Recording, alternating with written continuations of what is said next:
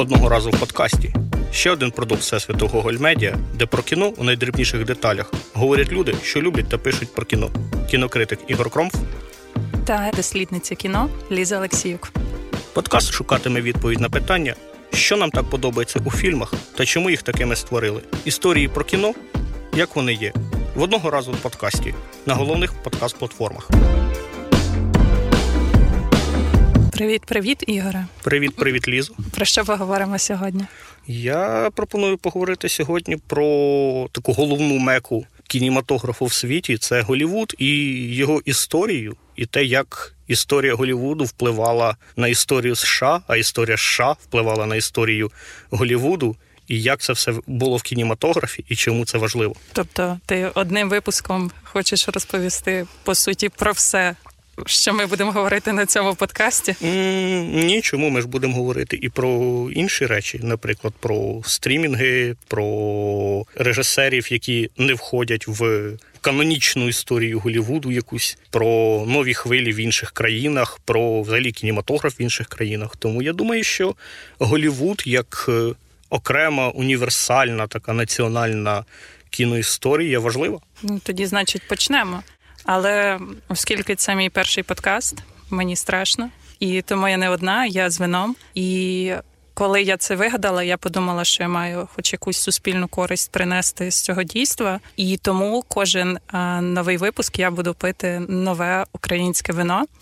Цього разу у мене це Артанія Петнат від винарні Бейкуш. Це ігристе вино. Мені воно подобається. Ігор каже, що воно кисле. Тому Будемо говорити про Едісона під петнат. Я записую теж перший подкаст, але не сильно з цього приводу хвилююся. Тому я, як завжди, у звичних моїх гавайських сорочках. Сьогодні я конкретно в гавайській сорочці, яка не дуже яскрава. Я її називаю гавайська сорочка польового командира на Гаваях, тому що вона така достатньо достатньо мілітаристського штибу, але при цьому вона гавайська. Я думаю, вона підійде і для частини розповіді про В'єтнам. Так, е, в мене взагалі золота мрія знайти гавайську сорочку Роберта Де Ніро з фільму Мис страха. О, Круто. Але вернемось до Голівуду. І мені здається, історія американського кінематографу вона неможлива без е, такого персонажа, як Томас Едісон. Більшість його знають, звісно, як там винахідника лампочки, там електричного струму, світла, але постійного електричного струму. Зразу видно, хто в школі фізику вчив, а хто за гаражами пиво пив. Він ще винайшов таку класну штуку. А ну як вона називається вимови правильно? Кінетоскоп. Кінетоскоп. Власне, це такий був засіб для записування кіно. І Едісон, який насправді був такий класичний, який карикатурний капіталіст, взявши патент на цей кінематоскоп, е, фактично забрав собі право будь-яких зйомок фільмів. Тобто він мав йому в студії повинні були платити за користування цим приладом, які знімали фільми, і таким чином він став таким великим ляльководом всієї кіноіндустрії США на початку ХХ століття. Але тут такий момент, що е, для багатьох Едісон може здаватися більше як, наче винахідником. Але насправді він по факту був е, не скільки винахідником, а скільки підприємцем який ось вигадав такі смарт-рішення, як скуповувати патенти і просто переслідувати усіх людей, хто їх можуть потенційно порушувати. Його по суті влада вона поширювалася не лише на кіно, а це стосувалося музичної сфери. Наприклад, Едісон не вважав за потрібне, що на платівках потрібно вказувати ім'я виконавців. І це дуже багато говорить про те, наскільки він був агресивним не лише у своїх мотивах заробити побільше грошей, але й в мотивах захищати свою власність до кінця. І власне, оця така його карикатурна капіталістичність, вона в якийсь момент доїбала просто усіх людей в Нью-Йорку, там ну на тому, що ми називаємо там східне узбережжя, і вони вирішили перебратись на інший кінець країни в Каліфорнію. І в Каліфорнії знайшлось невелика місцинка, це було невелике село з приємним кліматом е, морським. Е, поруч були пагорби такі, достатньо зелені. Неподалік була мексиканський кордон. І, власне, оце селище Голівуд, воно з е, там з 1000 десь приблизно 908-910 років стало прихистком для всіх цих вимушених мігрантів з східного узбережжя, які почали е, розвивати кінематограф без диктату Едісона. Якщо вас, шановні слухачі, цікавило, чому саме Голівуд, а не будь-яке інше місце, то це краща погода, цікавіші ландшафти, і це місце, де надіють патенти Едісона. І власне тут починається розвиток е, голівудського кіно, історія голівудського кіно, яка триває до сьогодні. Голівуд це така, мені здається, взагалі суперневід'ємна історія американської ідентичності. Мені насправді важко уявити американця, який якимось чином не пов'язаний з кіно, яке кіно не відіграло якесь значення в його житті. Тобто американці взагалі досить така кінематографічна нація. Е, довгий час це була найбільша індустрія серед усіх індустрій е, в Сполучених Штатах по масштабах, по оборотах, і досі по суті лишається такою значимою. І власне те кіно, яке знімали в той час, фактично це було німе кіно. Тому що до звукового кіно вони прийдуть трошки пізніше, в 30-ті. І коли ми говоримо про німе кіно, однозначно треба згадати такого дядечка, як е, Девід Ворк Гріфіт. Е, цікавий чоловік е, за своє життя змінив десяток кар'єр, ким він тільки не був, і шахтарем, і слюсарем, і редактором, і маклером постійно зміняв професії. Врешті-решт він дістався Голівуду. В Голівуді теж пройшов там ну, непростий шлях від е, якихось нижчих посад до режисера, і він в 914-му, якщо мені пам'ять не зраджує році, знімає стрічку народження нації. Це по тим часам був якийсь небачений блокбастер, тому що це прям величезна, величезна стрічка, там хронометраж під три години. Це стрічка, в якій фактично використані всі ті монтажні операторські прийоми, які використовуються по сьогодні.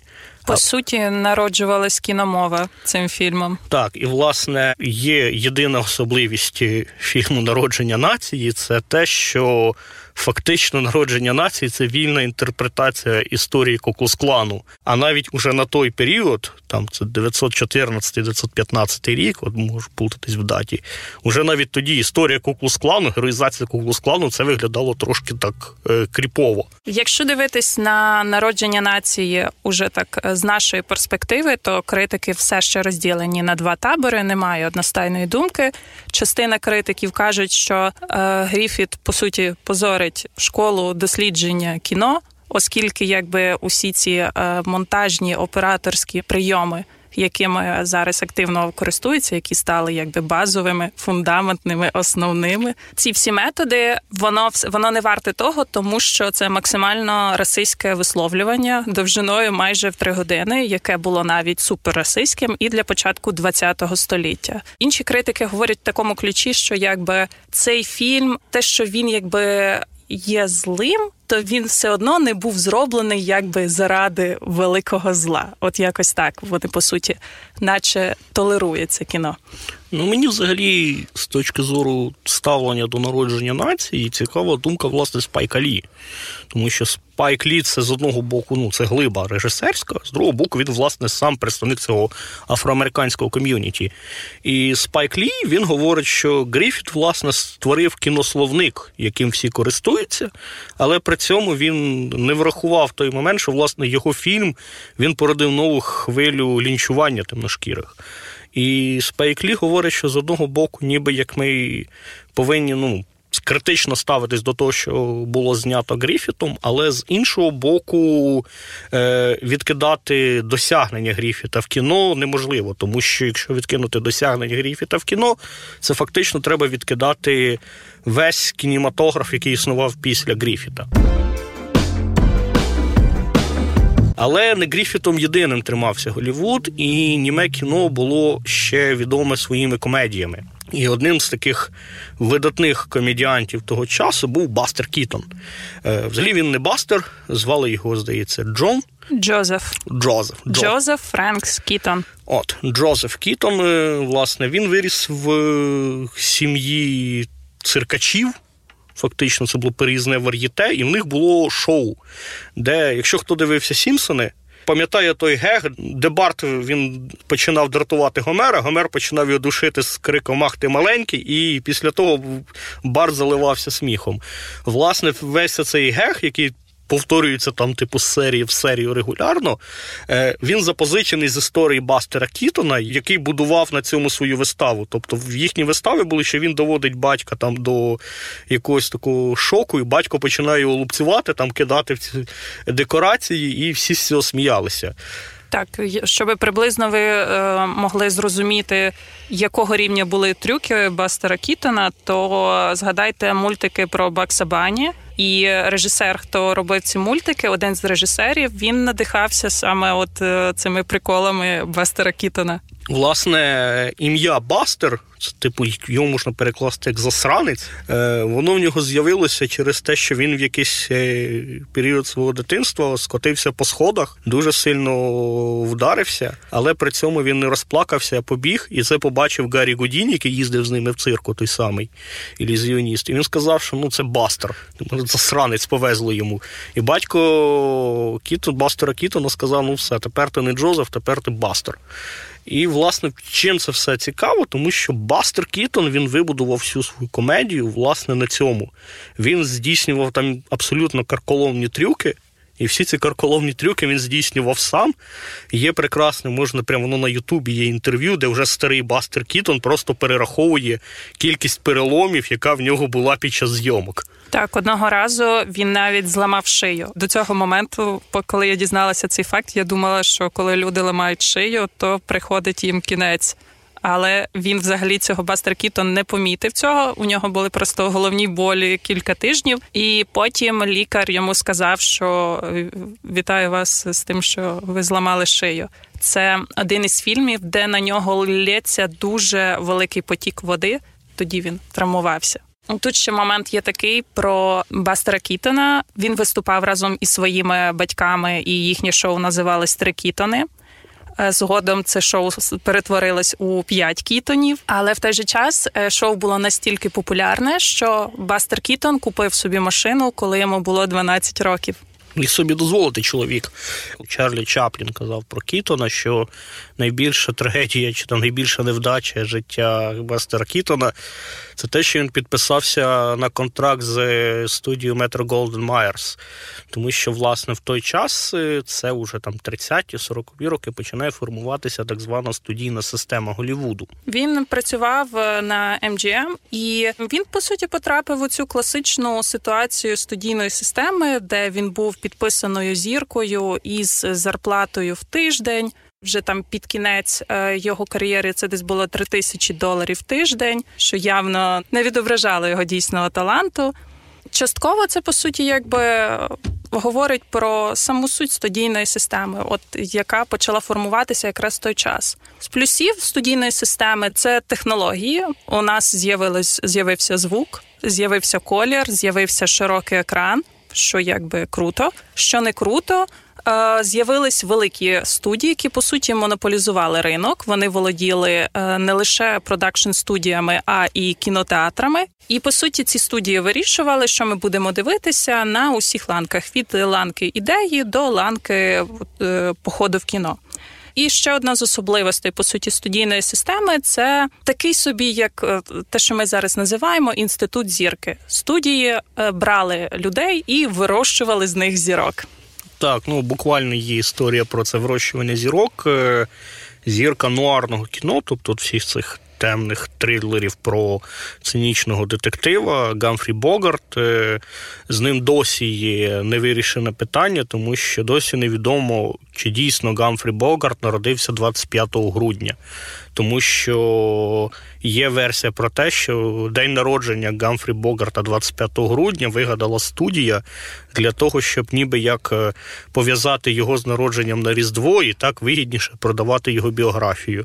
При цьому там уже пізніше, по смерті Богарта, його вдова, ну одна з вдов, вони ніби як е, показували якісь навіть свідоцтво про те, що він дійсно народився 25 грудня. Ну, але ж ну ми знаємо деяких людей, які теж показують різні свідоцтва про своє народження і своє ім'я. І своє ім'я. І тому наскільки цей документ дійсно відповідає дійсності, це спірне питання. Але власне так, оцей інститут зір, зірок, цей конвейер зірок, він ще називався. Це не те, що там просто там в людини забирають якісь трудові права. В людини фактично забирали там ім'я і біографію, їй придумали нове ім'я, нову біографію, нову дату народження, повністю все, що потрібно студії. З яскравих прикладів це те, як перевтілилась, апгрейднулась Мерелін Монро, і якою вона і образ, який вона по суті до кінця своєї кар'єри і життя сповідувала, це по суті образ вигаданий студії, запропонований студією. І в цей час от студійна система зароджується у 20-30 роки. Це часи Великої депресії. Це по суті найкраще, що ставалося із американським кінематографом, бо в цей час студії релізнули по суті більше фільмів ніж будь-яку іншу декаду, і е, виробляли у цей час в середньому 800 фільмів на рік. Так от. Які це були ці студії? Хто заробляв ці студії? Їх було п'ять. Згодом ці студії почин... називались студії мейджори, бо ті, які володіли найбільшою часткою ринку. І ось е, які із них е, MGM, це Metro Goldwyn Mayer, це по суті студія, в якої тема її робоча тема це епос, це мюзикли, це комедії. Наступний мейджор це Paramount. Це по суті така найбільш європейська студія, бо вони приваблювали німецьке та британське кіно. І тут цікавий момент, тому що Paramount починалося як студія, яка працює з європейським якимось новаторським кіно. Але уже в 60-ті, 70-ті це була одна з студій, яка найбільше там будувала якихось перешкод для режисерів там нового Голлівуду, які працювали з цим авторським кіно. Далі відома теж усім студія Warner Bros. Це студія робочого класу. Це по суті вони знімали кіно, що яке цікаве робочому класу. Вони знімали мелодрами, ганстерське кіно. Таке для мене кіно. 20 століття Фокс. Це студія, по суті, вона відома одним персонажем, про якого згодом дуже хоче розказати Ігор. Це Джон Форд і RKO. Зараз це теж по суті, як уже 20 століття Фокс із фантастичною історією про банкрутування цієї студії. Яку можна побачити у фільмі Авіатор Мартіна Скорсезе. Так. І вони чим вони відомі? Вони знімали мюзикли. Це студія, яка зняла Кінг-Конг. І це студія, яка зняла такий собі нічим непримітний фільм під назвою Громадянин Кейн, який дуже любить Ліза.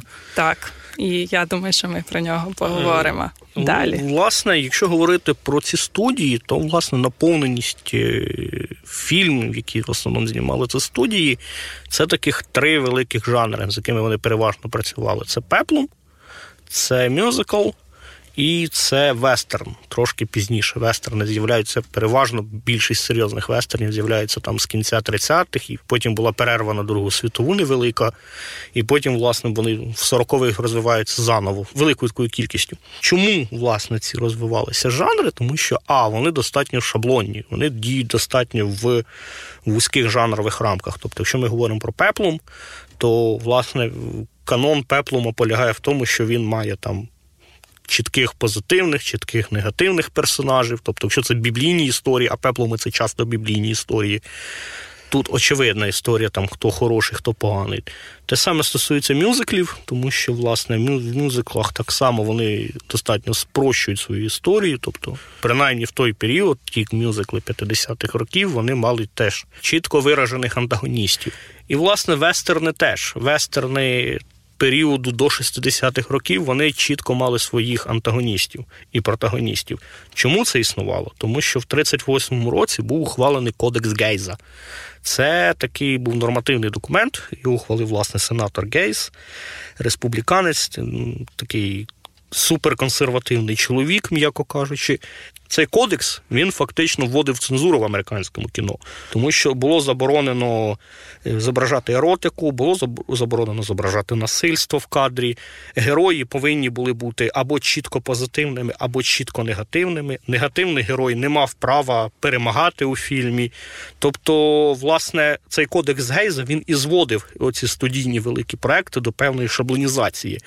І студії, які мали велику кількість ресурсу, потребували зйомок якогось масштабного кіно, вони працювали з тими жанрами, які ідеально лягали в ці шаблони, і які при цьому виглядали видовищно. А це, власне, пеплум, мюзикл і трошки пізніше вестерн.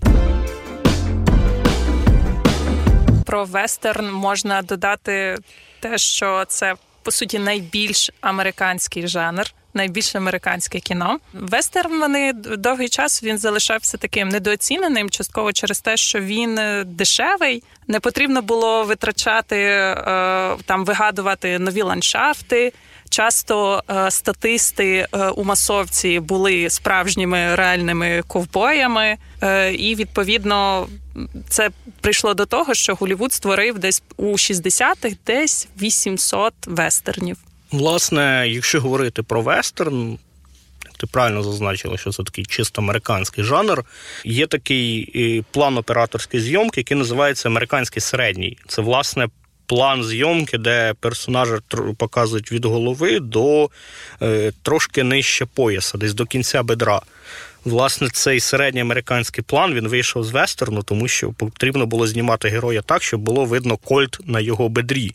І тому американський середній план це там від голови до кінця бедра. Власне, неможливо згадати про Джона Форда, легенду Голівуду, чотири Оскари, абсолютний рекорд серед режисерів в плані отримання Оскарів. Е, при цьому він е, якийсь там генерал-лейтенант американської армії.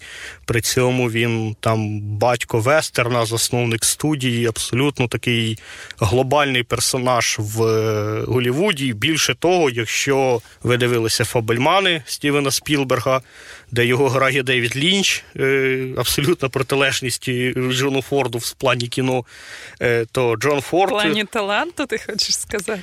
Ні, в плані підходу до кіно. Я а. думаю, що якби Джон Форд побачив фільми Девіда Лінча, він би достав би свій кольт, і Девіда Лінча не було б. Е, Лінчували. Да, і Девіда Лінча лінчували б. Е, Власне, Джон Форд вплинув на Стівена Спілберга своїми такими батьківськими настановами, які всі Спілберг проігнорував. І дякуючи цьому, ми маємо Спілберга, якого ми маємо. Чим цікавий Форд? Власне, Форд він створив оцей канон вестерну.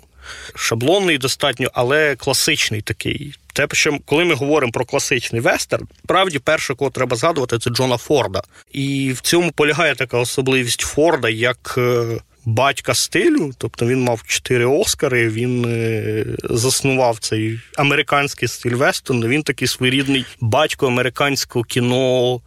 Е, студійної системи тут повернемось до історії. Що відбувається в цей час? Ми якби почали золоту еру Голівуду із 20-х-30-х років, часів Великої депресії. Ігор згадував е, про е, Другу світову війну. Ось це по суті час завершення Другої світової війни. Він збігається із часом завершенням крахом студійної системи.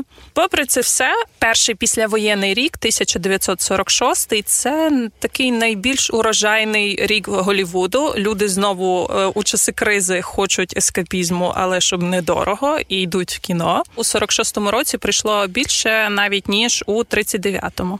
Але не все так просто, як, як здавалось би.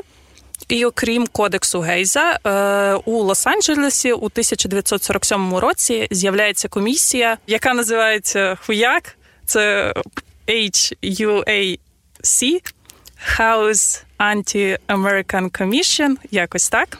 Повний хуяк. Е, комісія з розслідування антиамериканської діяльності за час діяльності цієї комісії 250 представників спільноти потрапили у чорний список Голівуду, і частина тих, хто не потрапили у цей список, то частину з них змусили по суті здавати своїх колег за якусь антиамериканську діяльність. І е, серед них є е, один із режисерів, якого звуть Елія Казан. Він зняв фільм у порту. Е, там знявся Марлон Брандо.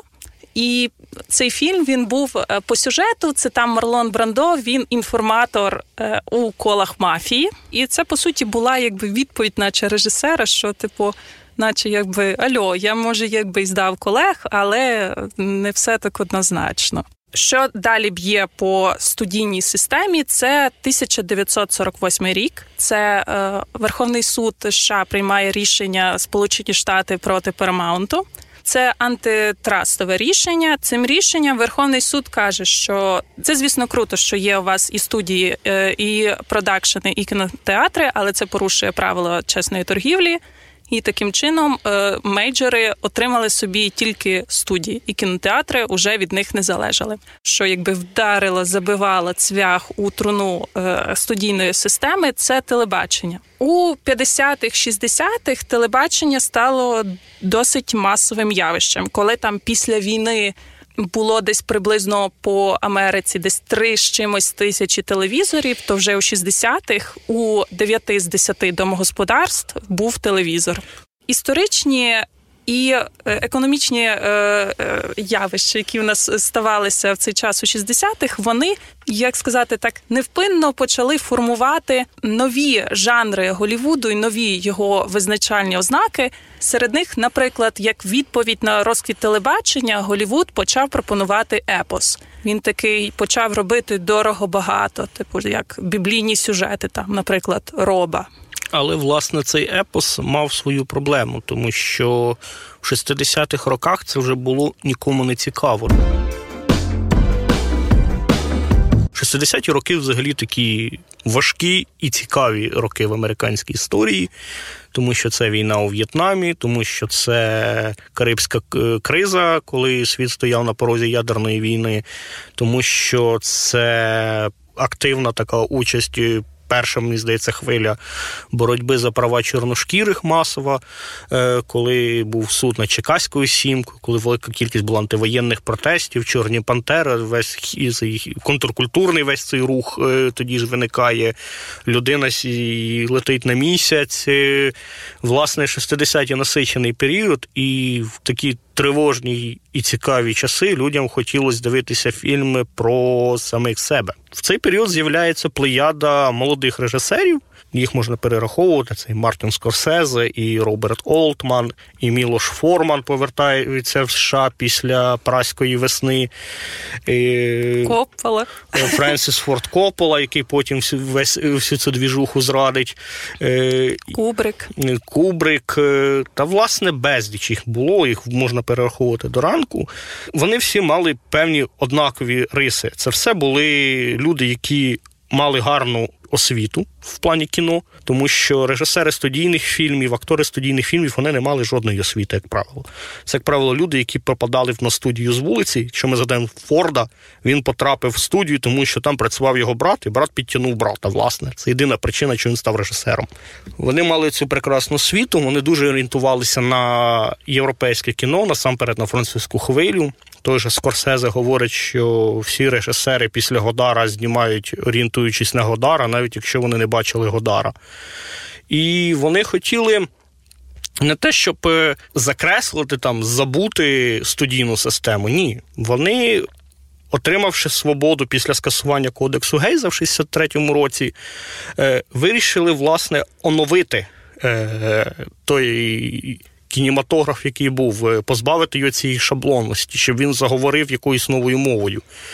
Якщо ми будемо говорити про вже згадані вестерни, то власне видатним таким режисером вестернів, людиною, яка створила явище неовестерна, був Сем Пекінпа. Сем Пекінпа був цікавий чоловік е, до того, як стати режисером, він встиг повоювати в Другій світовій.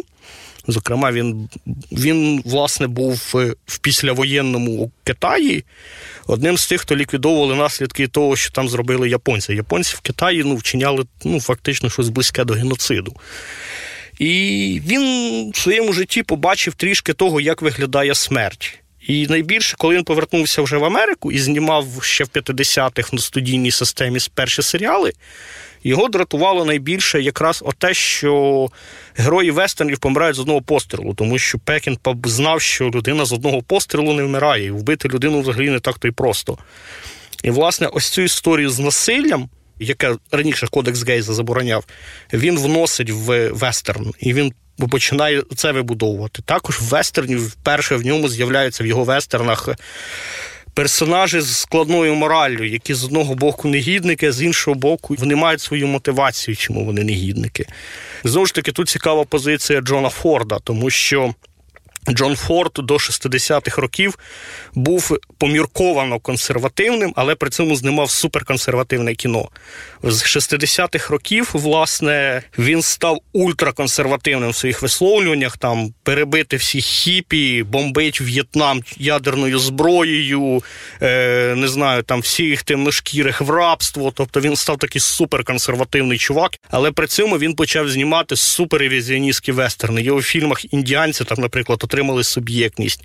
Жінки в його фільмах перестали бути якимось цим е, прапором, який між е, бандитом і ковбоєм просто змінюється. Тобто вони отримали свою суб'єктність. З'явився цей образ дочки фермера, яка сама за себе може постояти. Власне, він багато приклався також до цього. І так само існувало в інших фільмах. Тобто, якщо ми згадаємо гангстерське кіно, згаданий тут уже Копола з його хрещеним батьком. Всі ці фільми вони будувалися з певного реального досвіду. Е, є така анекдотична історія, що коли Скорсезе зняв свій перший фільм е, Берта на прізвисько товарний вагон, Джон Касаветіс, його друг, е, вивів його з залу і каже: Ти розумний хлопець, але ти рік витратив на гівно. Ти народився на пекельній кухні на районі італо-американської мафії. Ти бачив, як виглядають ганстери. Ну або знімай про те, як вони виглядають реально, або перестань взагалі про це знімати. Новий Голівуд е, він супроводжувався й тим явищем, як е, поява блокбастеру і визначення його е, чітких ознак.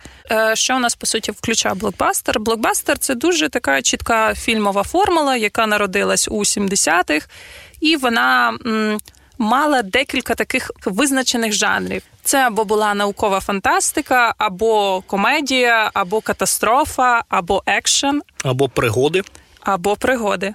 Мені, до речі, зараз дуже не вистачає пригодницького кіно, такого в стилі Індіани Джонса. Тримай нового Індіану Джонса. Я дуже чекаю нового Індіану Джонса. Які ще були такі важливі ознаки блокбастеру? Це був масштаб, технічні ефекти і мерч, мерчендайз. Це змінюється частково змінюється маркетинг, підхід до маркетингу кіно. Блокбастери вони по своїй суті вони об'єднують вигадку із реальним світом. І що закріпив канон, якби блокбастеру, це фільм Спілберга 1975 року такий з назвою Щелепи. В чому прикол, по суті, щелеп як е, такого канонічного блокбастерного фільму?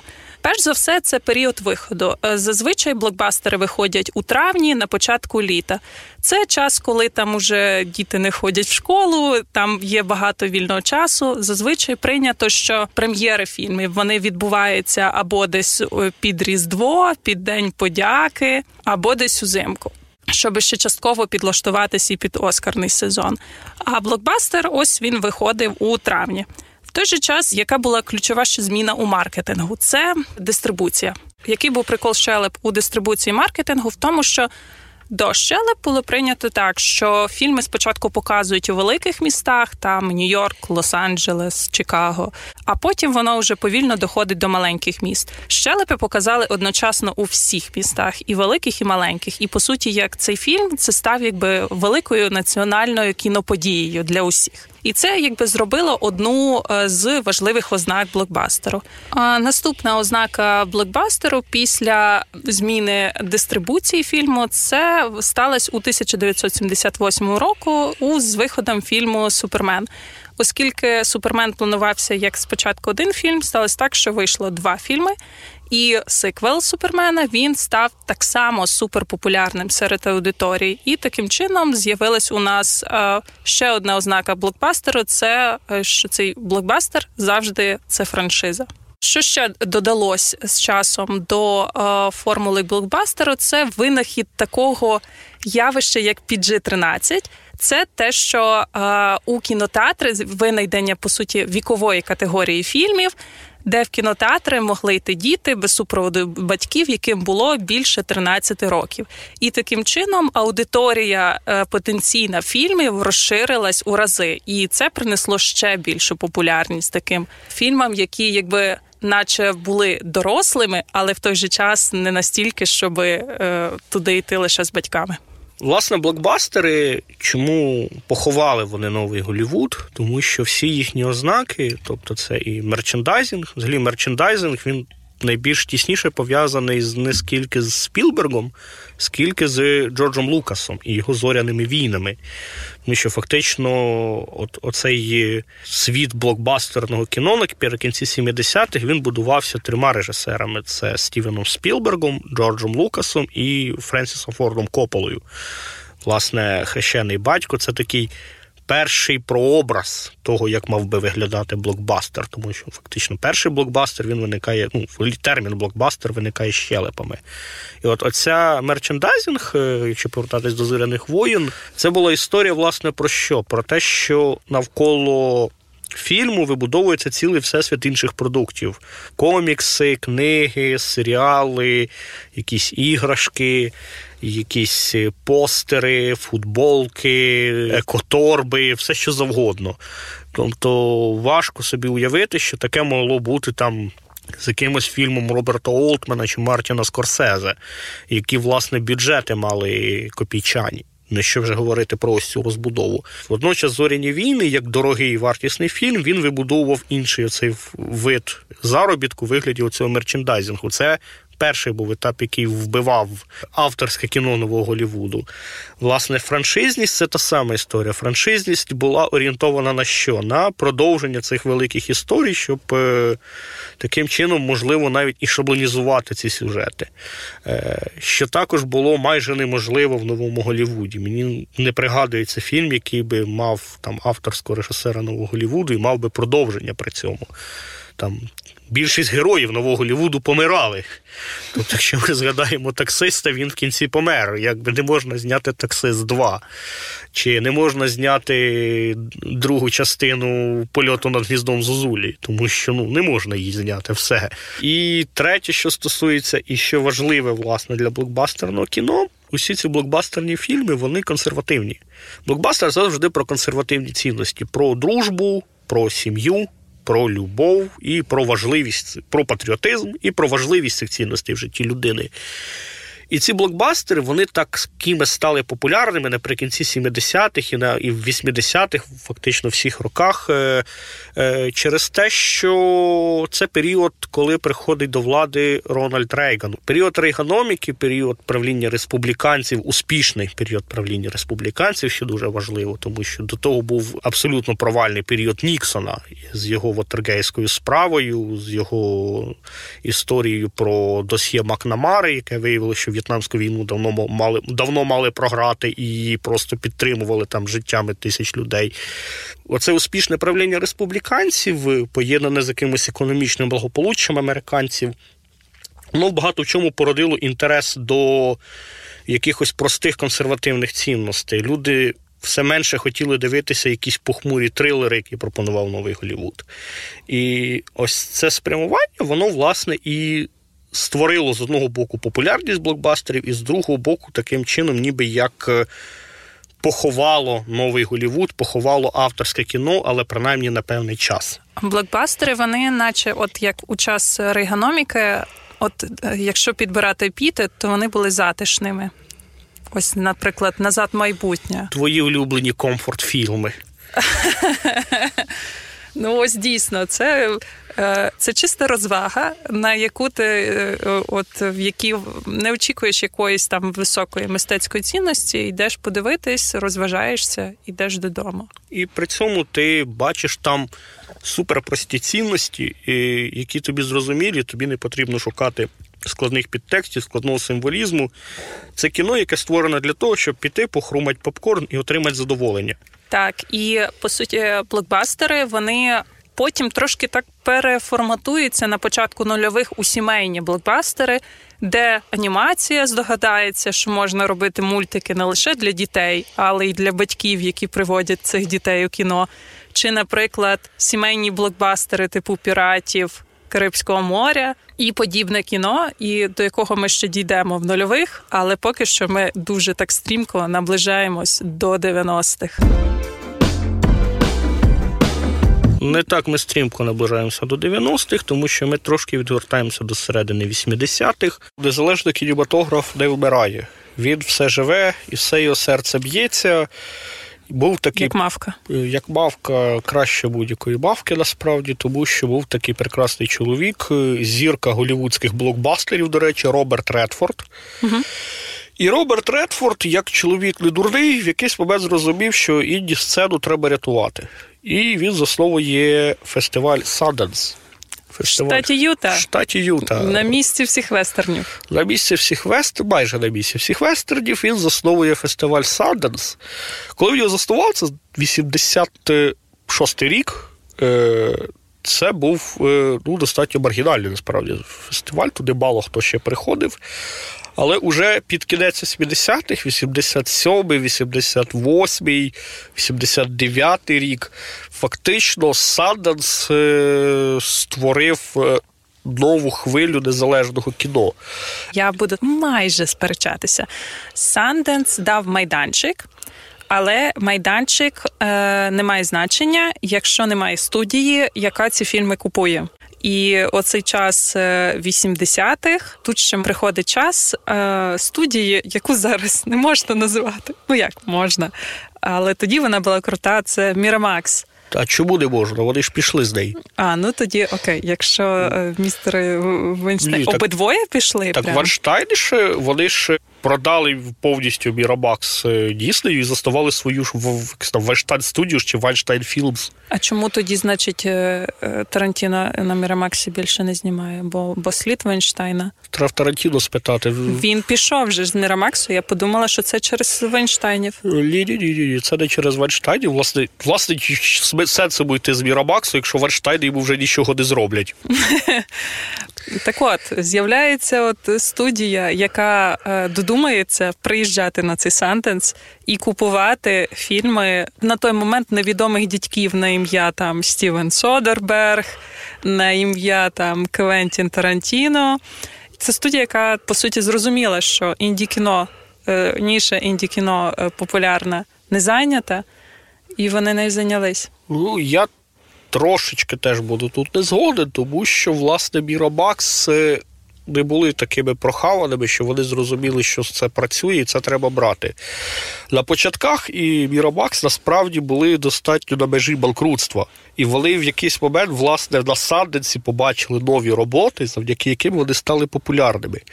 Але знову ж таки, ну чому це стало популярно? Чому раптом Тарантіно, нікому не відомий продавець відеокасет, е, самоучка з таким самим, як він, кентом Роджером Мейвері, раптом е, знімають скажені пси і стають суперпопулярними. Звідки береться Содерберг і стає таким популярним? Звідки беруться два єврейських брата з філософською освітою, коїни, які раптом стають суперпопулярні? Власне, міняється час. Кінець 80-х, початок 90-х це теж дуже непевний час в світовому порядку, тому що, по-перше, руйнується вся ця біполярна система світу, коли руйнується Радянський Союз, руйнується це все, цей соціалістичний табір, і в американців є багато питань, чим робити далі. В цей період е, відбувається там війна в Перській затоці. В цей період відбувається великий технічний насправді зміна. Великий так, технічний у кіно прогрес. особливе, тому що у 80-х презентується VHS технологія, це касети, які забирають знову людей з кінотеатрів. Так, і власне, ось це все воно знову воно знову піднімає інтерес до чогось е, не студійного, чогось не такого консервативного, як блокбастер. І тоді знову ж виникають всі ці хлопці прекрасні. Тобто, з реклами вертається Фінчер, е, який, до речі, спершу починає знімати студійне кіно третього, третього цього чужого.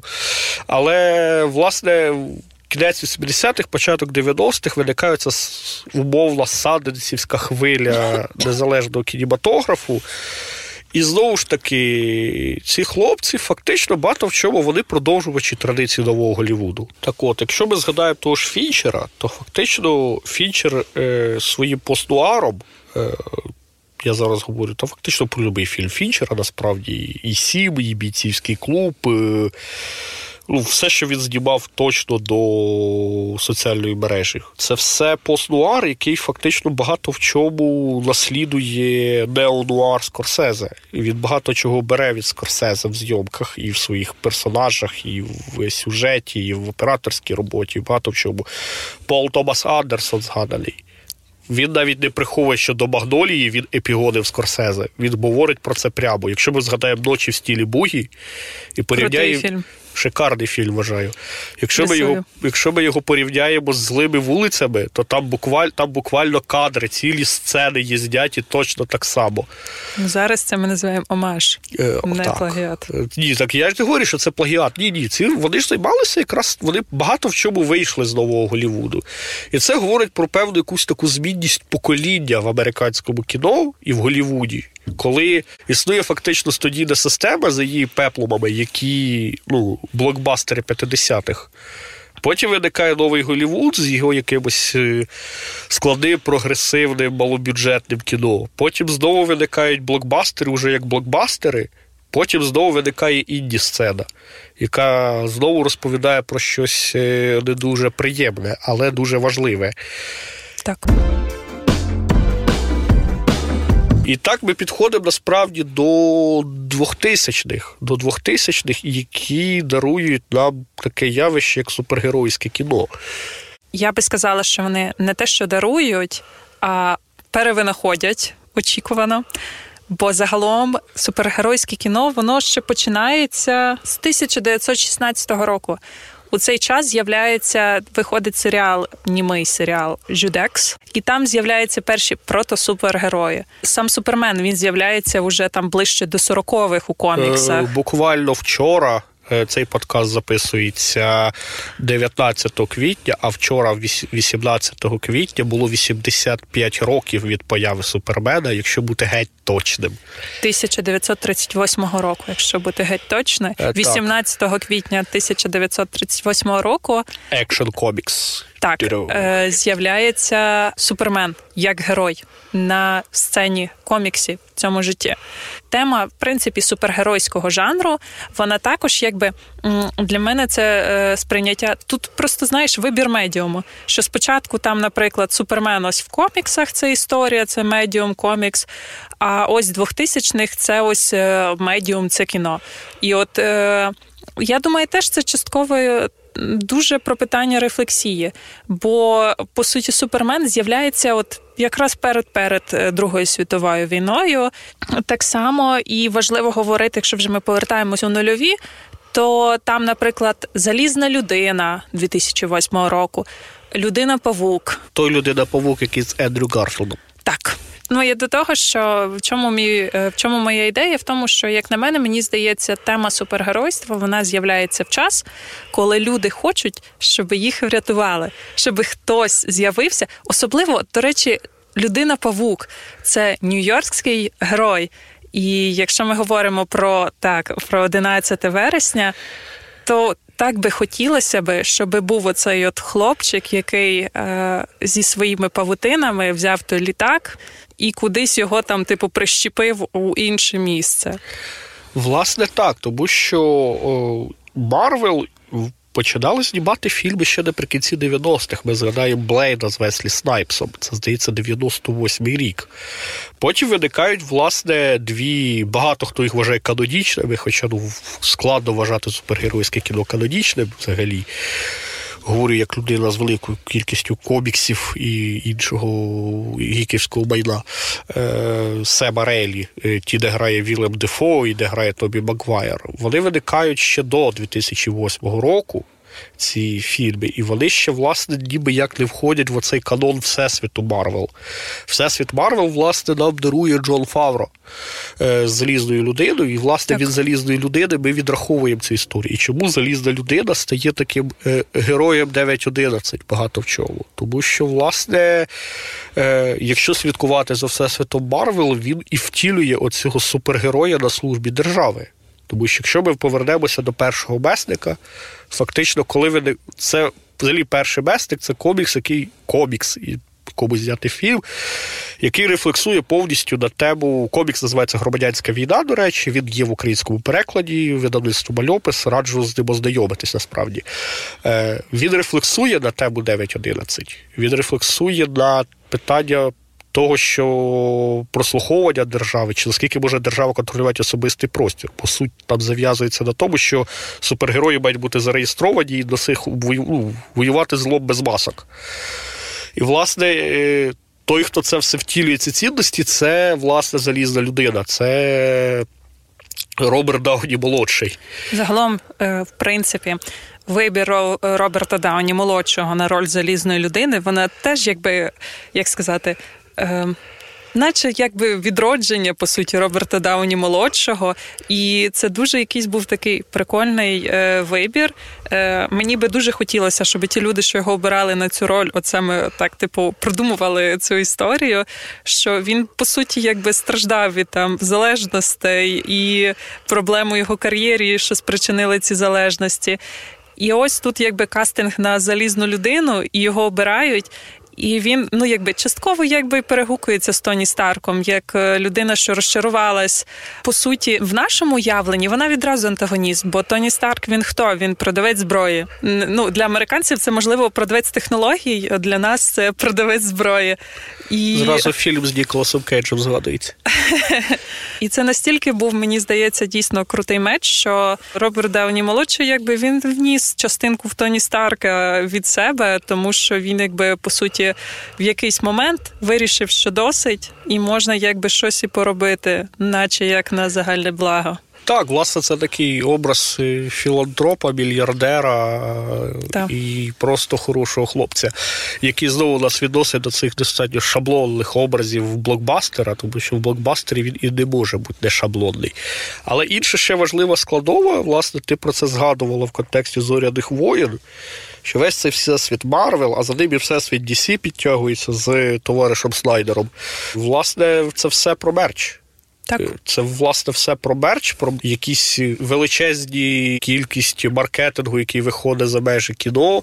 Все фактично є там з Марвел.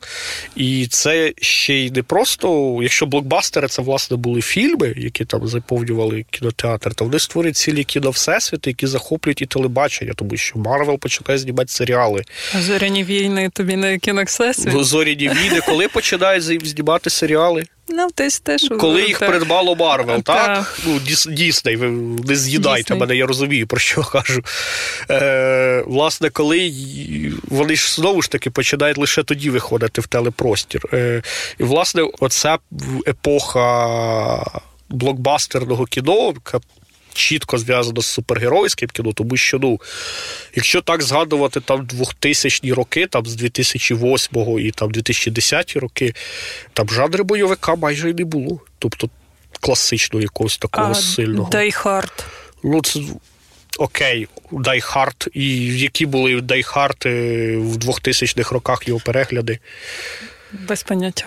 Повір, це було провальне кіно. Там, ну, це насправді воно не було таке там популярне. І більшість масового мейнстрімного кіно було зайнято масової аудиторії, було зайнято супергеройським кіно. Ось цей період він так він достатньо цікавий, тому що він знову ж таки нам показує, що блокбастер може працювати в вузькому жанрі, що блокбастер напряму пов'язаний з мерчем, і він показує новий ще етап того, що блокбастер може охоплювати не лише кіно і виходити дуже дуже далеко за рамки того, що можна показати лише на екрані екрані. У той же час блокбастер працює. З тими ж уже згаданими темами насильства, якщо там, наприклад, згадати Бетмена Крістофера Нолана, і згадати, в принципі, теми справедливості і теми загалом супергероя існування як такого, ту ж саму лігу справедливості, якщо додати, супергерої вони по суті свої діють нелегально. Вони вершителі добра, і нам хочеться, щоб вони діяли на наше благо. Але хто їх захищає? Ну що нас захищає від того, що вони можуть там передумати? Як ми, наприклад, е, як точніше, не ми, наприклад, а як про це почав думати ще Алан Мур, е, написавши вартових в 80-х ще роках. Так, але власне, от якраз рефлексії про це ми не споглядаємо в блокбастерному кіно. А Бьордмен? Бьордмен це не блокбастерне кіно. Бьордмен не блокбастерне кіно, але це рефлексія, типу, трошки і на супергероїку. Е, е, однозначно, я маю на увазі, що власне от ці фільми там Марвел, ці фільми Снайдера, які стосуються великих всесвітів, так вони власне взагалі не рефлексують на ці питання. Тобто рефлексії щодо ролі супергероїв, вони, звісно, існували завжди. Тобто там до Алана Мура, власне, чому Стен Лі став таким геніальним коміксистом? Бо він перший, хто сказав, що супергерої ходять пісяти. Власне, до 60-х років вони цього не робили. До 60-х років уявити собі, що там не знаю, в супергероя може бути прищавий підліток, який не може покликати дівчину на танці. Це ніхто не міг уявити. А тут раптом хопс він спайдермен. Так. Тому... Через це мені подобається Бетмен, бо він, типу, як багатий селфмейт, а не е. там просто народився на криптоні. Е, розповідати про Бетмена я можу кілька подкастів. Е, там я, взагалі, я, значить... я з Бетменом живу з 99-го року. Я до того, що в принципі гарно там... звучало. В принципі, що їхнє протистояння Бетмена і Супермена, воно побудовані на протистоянні, типу, The Smart One і The, The Strong One. Так, і власне, блокбастерне кіно, воно якраз не розмірковує про це. Зате блокбастерне кіно дуже добре вписується в канву консервативних цінностей. Тому що, якщо ми подивимося на всіх цих персонажів, то всі то все це кіно про дружбу, про перемогу добра над злом, про важливість сім'ї, про якісь такі цінності. Попри те, що воно ніби як і стало викликом на 9.11, але воно не стало фільмами, які розмірковують про це 9.11, яке намагається якось критично осмислити. І саме тому, мені здається, зараз в нас відбувається якась там третя хвиля відродження нового Голівуду. Тобто і тут можна згадати в цьому контексті і Джокера Тода Філіпса, і можна згадати раптом е, повернувшогося з небуття Пола Шнайдера, того, який писав сценарій до таксиста, який повернувся холодним розрахунком з Оскаром Айзеком. І можна згадати навіть Бетмена Мета Рівза в цьому контексті. Так. Е, власне, ми повертаємося до якоїсь оновленої ідеї авторського кіно, яке знову говорить про щось серйозне, про щось складне, про щось похмуре. Тут я е, додам такий комент, що мені здається, е, що тут також грає роль дуже велику контекст. Чим далі ми йдемо, тим більше фільми вони хочуть того чи ні, прив'язані до контексту, в якому вони знаходяться. Е, це дуже яскраво ілюструє по суті вихід Джокера. То що ті сенси, які Тодд Філіпс закладав у Джокері, як мінімум, він точно не пояснював це Хоакіну Феніксу. Що якби були ситуації, наприклад, що там Хоакіна Фенікса починали питати на конференціях про протести владі, про тероризм. Про такі всі складні питання, які дуже актуальні були в час, коли вийшов Джокер. Він не знав, що сказати, тікав з конференції, дзвонив своєму агенту. Ну тут щоб варто знати два моменти, що сам по собі Фенікс не супер е, такий балакучий чувак. Так, а але я до того. Але є ще ж момент, що Фенікс не читав жодного комікса про Бетмена, і він придумав цього Джокера. Тобто весь Джокер насправді це те, як е, Фенікс щитував цього персонажа в сучасному контексті. Там взагалі мало чого від коміксу. Так. І чисто чисто якби сюжетна лінія лишилася, якби як вона розвивається. Але я з тобою згодна, бо і по суті Джокер має що спільне із Джокером Хіта Леджера, який якби досить іконічний Джокер і відносно недалекий. Ну, недалекий темпорально від е, Джокера Джокера. Так, можна сказати, і так насправді. Хоча я не зовсім це згоден, тому що все-таки Джокер Хіта Леджера, він мені видається такий цар хаосу. Так. Він, він очолює цей хаос і він кайфує від того, що він його очолює. Хоакін Фенікс якийсь лузер хаосу. Е, він не лузер хаосу, він скоріше жертва хаосу. Він, якщо Фенікс... Мене навпаки так дратувала ця думка, що типу суспільство його змусило це ну, зробити. Власне, Я так не вважаю. У ну, людини є вибір. У людини є, звісно, вибір, але мені здається, що просто в ситуації з Хітом Леджером це він стоїть за натовпом, який він жене. А в ситуації з Феніксом, мені здається, Фенікс стоїть перед натовпом, який його жене. Тобто, це не знач... це не означає, що він не хотів цього робити. Але це означає, що це ніби як пранк, який вийшов з під контролю. Так. В якийсь момент просто герой Фенікса, ну цей Джокер Фенікса, він уже просто не може зупинитись. Хоче він цього не хоче, це вже третя сторона. Він просто вже не може зупинити цей процес. Тоді, коли Джокер Леджера, він якраз е, дуже чітко цим всім командував, скажімо так, процесом. Так. Принаймні мені так видається. Через це мені дуже подобається Бетмен Мета Рівза, в якому по суті нарешті з'являються проблеми в Бетмена. Е, в тому ключі, що нарешті тепер він не знає, що робити, він не знає, як діяти. І якби він не був тим, ким він є, я думаю, що він би був би один із послідовників Джокера. Так, власне, якщо ми вернемося до коміксних першоджерел, є прекрасний діалог між Бетменом і Джокером, в якому Бетмен говорить Джокеру, що ми з тобою люди схожої долі. Я сирота, і ти сирота. Я зазнав там страждань, і ти зазнав страждань. Але чому я борюсь зі злоба, ти його очолюєш? І Джокер йому говорить одну ключову фразу, яка в принципі описує всього Джокера. Він говорить, що будь-яка людина в будь-який день може зійти з глузду. І в цьому вся суть Джокера і його е, протистояння з Бетменом. Бетмен це людина, яка не зійшла з глузду. Це людина, яку ніби як розривають його там якісь е, це демони. людина, якій треба психотерапевт. Однозначно, так. Це людина, яку розривають її демони, але вона не зійшла з глузду. А Джокер це людина, яка вже зійшла з глузду, яка вже перейшла цю межу акцентуації. Який треба психіатр. Так. От це, до речі, хороший розподіл на те, що Бетмен це людина, який потрібен психотерапевт, а Джокер це людина, який потрібен психіатр. До речі, от на образі Джокера, як такого героя нового, нового, нового Голівуду можна сказати, що ми входимо в пору. Нового авторського кіно, і за цим буде цікаво споглядати. А наш подкаст, мабуть, буде завершуватися, і ми хотіли вам розказати про історію Голлівуду, історію фабрики мрій, історію американського кіно, тому що американське кіно неможливе без Голівуду. Що тут сказати? Ми багато поговорили. Завжди залишається що ще сказати. Я думаю, що найкраще прослідкувати цей процес розвитку нового авторського кіно, нового нового Голівуду. Ми можемо саме через перегляд фільмів. І ми робимо це з Ігорем і в кіноклубі Гоголь Медіа, який може бути доступним, якщо ви станете нашим патроном. Тому, якщо вам цікаво дивитись кіно і його обговорювати, то ми будемо дуже раді вас бачити. І Як бачите, ми можемо довго говорити про кіно, тому обговорення на кіноклубах тривають дуже довго. Так, обмеження немає. Ви ще не бачили на селекціях. Там ми теж дуже довго розмовляємо. Лекції теж можна послухати, якщо станете нашими патронами. Підписуйтесь на Patreon Гогольмедіа. Там є дуже багато цікавого про кіно. Там ви завжди можете поставити нам свої більш складні питання. Я думаю, що буде цікаво. З вами були Ігор Кроп і Ліза Олексійок, І ми будемо далі говорити про кіно, як воно є.